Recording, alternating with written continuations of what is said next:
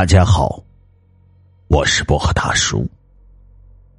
今天讲的是茅厕里的哭声。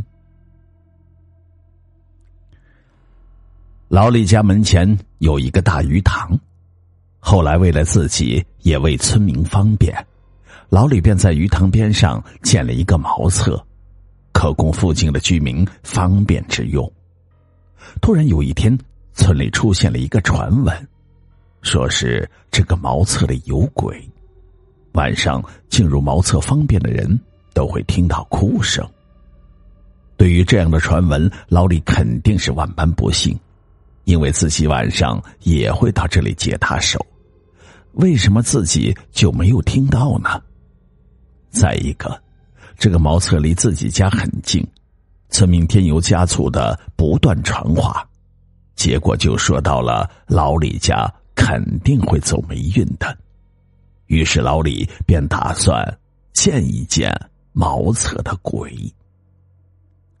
一天凌晨一点多，老李突然感觉肚子疼，马上拿起手指跑到了鱼塘边的茅厕，突然想起茅厕有鬼的传闻，他心里也开始犯嘀咕。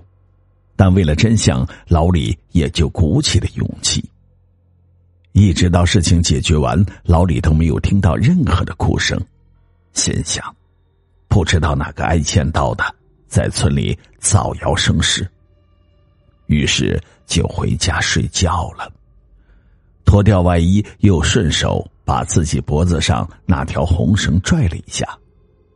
这红绳子挂着老李在一个道观里求的护身符。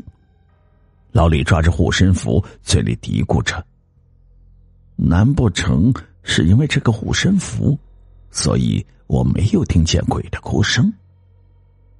反正自己没有听到所谓的鬼哭声，老李就安心睡下了，一下就进入梦乡。老李突然听到家门口有人在哭。”像是一个女人的声音，老李躺在床上，睁着眼睛仔细的听着，果然是一个女人在哭。于是打开门走了出去，眼前的一幕也把老李吓了一大跳。院子里站着一个裸体的女子，全身毫无血色，头发湿漉漉的，还在滴水，一直低着头在抽泣着。老李向那女子问道：“你是谁？怎么不穿衣服？”啊？”女子也不回答，只是在哭。老李想上前进一步的看清女子的模样，突然那女子抬头，一张七窍流血的脸，张着血盆大口向老李扑来。老李一闪避，摔了一跤。哎呀，原来是个梦。老李从地上爬起来，坐在床边回忆起刚才的那个梦，太真实了。打开窗户往院子里一瞧，什么也没有。第二天，老李去了道观，跟老道把茅厕有鬼的传闻和自己的噩梦说了一遍。老道听后掐指一算，说道：“老李呀。”你犯了斋煞，我跟你一起去看看吧。老道跟着老李走到鱼塘边的厕所旁，拿出罗盘左转右转，眉头一皱，说道：“有些奇怪，你这个鱼塘里是否有人淹死过？”老李回答：“哎呀，这个鱼塘有很多年了，一直在我家门前。”从来没有听说过这里淹死人，那为何会这样？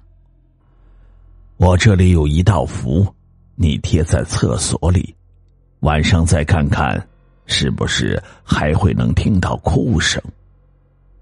老道说完，掏出一道符，递给了老李。按照老道的吩咐，老李晚上蹲在厕所里很久。果然没有听到哭声。后来，有些村民也说那鬼哭声消失了，村里的人都称赞老道是活神仙，后来，接着下了几天的暴雨，老李家门前的鱼塘涨了水，岸边大片的泥土给冲垮了，那间厕所下的泥土也垮了，露出一只毫无血色的手掌。当时正好有人在茅厕里方便，低头便看到了，吓得连屁股都忘擦。乡下的茅厕都是木板搭建的，有很多的缝隙。不一会儿，一具女尸漂浮在水面上，只是没有了血色，没有腐烂，也正如老李梦到的那样，一丝不挂。村民报了警，警察调查之后发现，这具尸体就是两年前失踪的女子。几家人报案之后，警察多方寻找。却没有任何的线索。原来那女子被人杀害，将尸体埋在了鱼塘边。警察就此事也展开了新的行动，一定要将凶手缉拿归案。后来，村民们都在讨论这个事情，说是为何一具尸体埋在土里两年的时间都还没有腐烂，是不是成了僵尸变鬼了呢？还有人说，那女子肯定是死不瞑目，心有不甘，否则也不会因为一场暴雨引出一件凶杀案。